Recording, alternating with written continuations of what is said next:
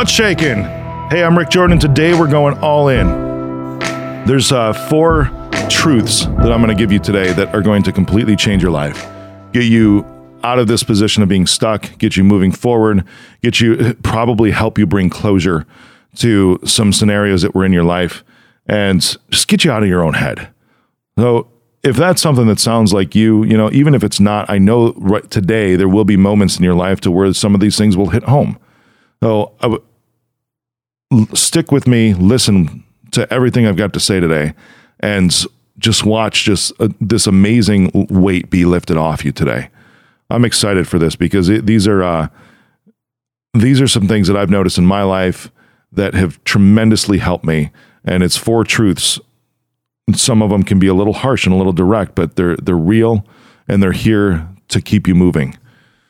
The first one is uh, uh, I learned this. Uh, that some of this was like uh, with haters a long time ago, and I just did an episode around haters and compassion, and but the realization that actually helped me come to a moment of compassion with haters is that th- this first truth here is not everyone wants to get better. And it's sad, it sucks, especially when you're an empathetic person like me or an empathic person like me, is I I almost like feel other people. Like I feel their hurts. I feel that they're stuck.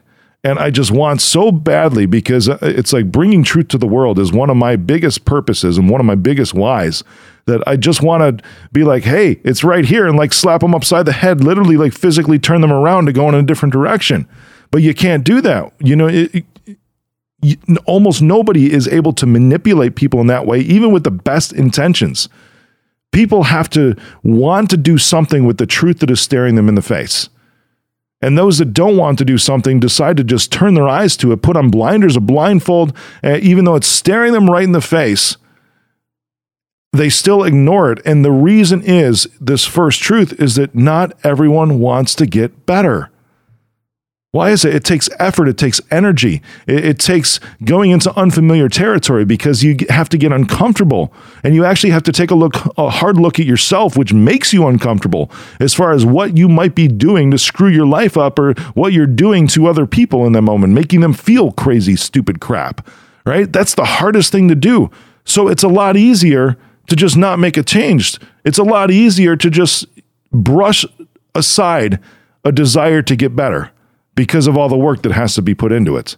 So the first truth is not everyone wants to get better. And I'll add this tail onto it too. Not everyone wants to get better right now. It could be at some point in the future that they'll want to be. That could be five years down the road. That could be fifteen years down the road. Could be twenty-seven years down the road that they finally decide that they want to get better. And that's up to them to grapple with, not you. It sucks, especially when you're a compassionate human being, which I think a lot of people that listen to this show are, because it, you want to get better. That's why you listen to the show, right? Is because you want to get better. You're the people that want to get better. But people around you, a lot of them, harsh truth, not everyone wants to get better. And that's okay. So keep doing what you're doing, and let that bring you some closure to whatever it is that you've gone through or you're going through, because it's a it's a truth to let sink into your heart right now. Because it's your choice to have that not affect you anymore. That whoever it is you're, that's around you, maybe even super close to you, wants to get better. They might not want to get better. That's okay, because it's not going to hold you back anymore. Right? The second one is that as you're looking at this, right, it, maybe somebody says they want to or whatever. You know, words are actually pretty hollow, you know, unless they're followed with action or behavior, because behavior and action are really the only two true communicators. This doesn't mean that words don't hurt, because words do hurt very, very much. Words can also, just as much as they hurt, they can bring hope. Words can hurt and they can bring hope. You know, but after that, regardless of what it is, even if it's in the moment and somebody says something that hurts you deeply, you can start to look at their actions and their behavior after that. If they apologize and they shift, that hurt will most definitely heal. If someone brings you hope with the words that they're saying, take a look at their behaviors and actions after that to see if they line up with what they say, because that's the true communicator. They might, if you hang on those words of hope, for too long, this is like a time-based thing, and give yourself a time frame. All right, if you hang on those words of hope, that behavior and those actions are the true communicator that will show you, right? And then it's awesome, because then you can be like, oh man, my hope was justified. That's cool. Or you can say, man, you know what? Not really following through.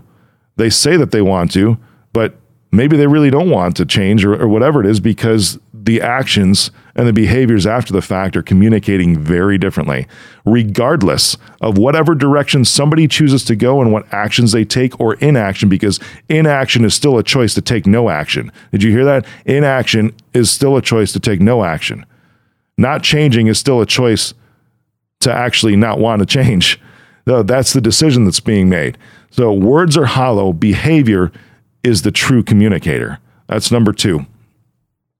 Here's something for you, not other people, because you might have something going on in your life. A lot of us do, right? At any given moment, there's something that's that's just funky and that we w- wish wasn't going on, or maybe something that is going on, right? That we, we don't want it to. And venting about something that's happened or that is happening is good as a release.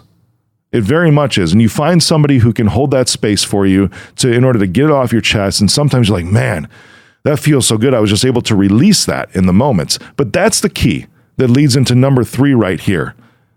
Because number three is chronic venting keeps you stuck in cycles. Chronic venting keeps us stuck in cycles. It keeps bringing us back to those stuff. So as you com- com- continue to complain about a situation, or you continue to complain about an individual, you are the one that I'm talking about in number one, to where you really don't want, want to get better. Because if you remember, I was talking about like that, it can be a release, a good, healthy release to vent. But that's what it actually means, is to release it, meaning you are not holding it, harboring it anymore. So if you use venting, use venting as a tool with somebody who's willing to hold that space for you. And then that's it. You released it. It's gone out of your, out of your sphere, out of your mind, out of your soul.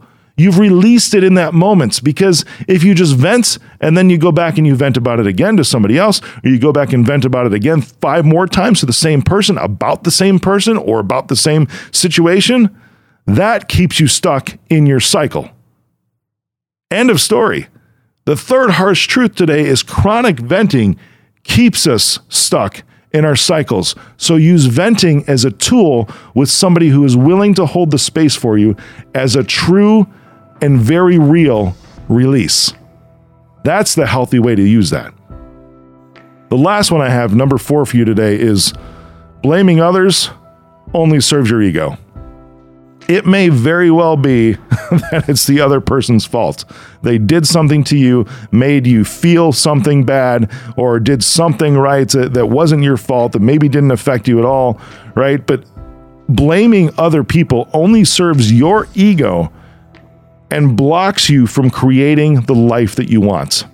If you're blaming someone else for the situation that you're in right now, maybe they got you to that point, right? But blaming them for what you s- still are in is only serving your own ego. And this is what we call playing a victim. Yes, ego is directly tied to being a victim, because it's all about you. That's what you're making this right now, is that scenario, that person, whatever, it becomes all about you. That's not cool. And it's keeping you away. It is blocking you from creating the life that you want, creating the life that you actually choose. You're giving power away to the other person and making yourself a victim for the purpose of your own ego. That's number four, is blaming others only serves your ego. So how do you break out of that? This is the harsh truth, is you make a choice. You do something different. Instead of blaming that person, choose to change whatever it is that you have the power over, that you take back that power. And you are no longer a victim when you take action, when you change behaviors. You are no longer a victim. This should hit hard today, because these are things that will change your life. Go back and listen to this again and again, at least three more times, for these four truths that will completely give you a shift in the next coming days. Go all in.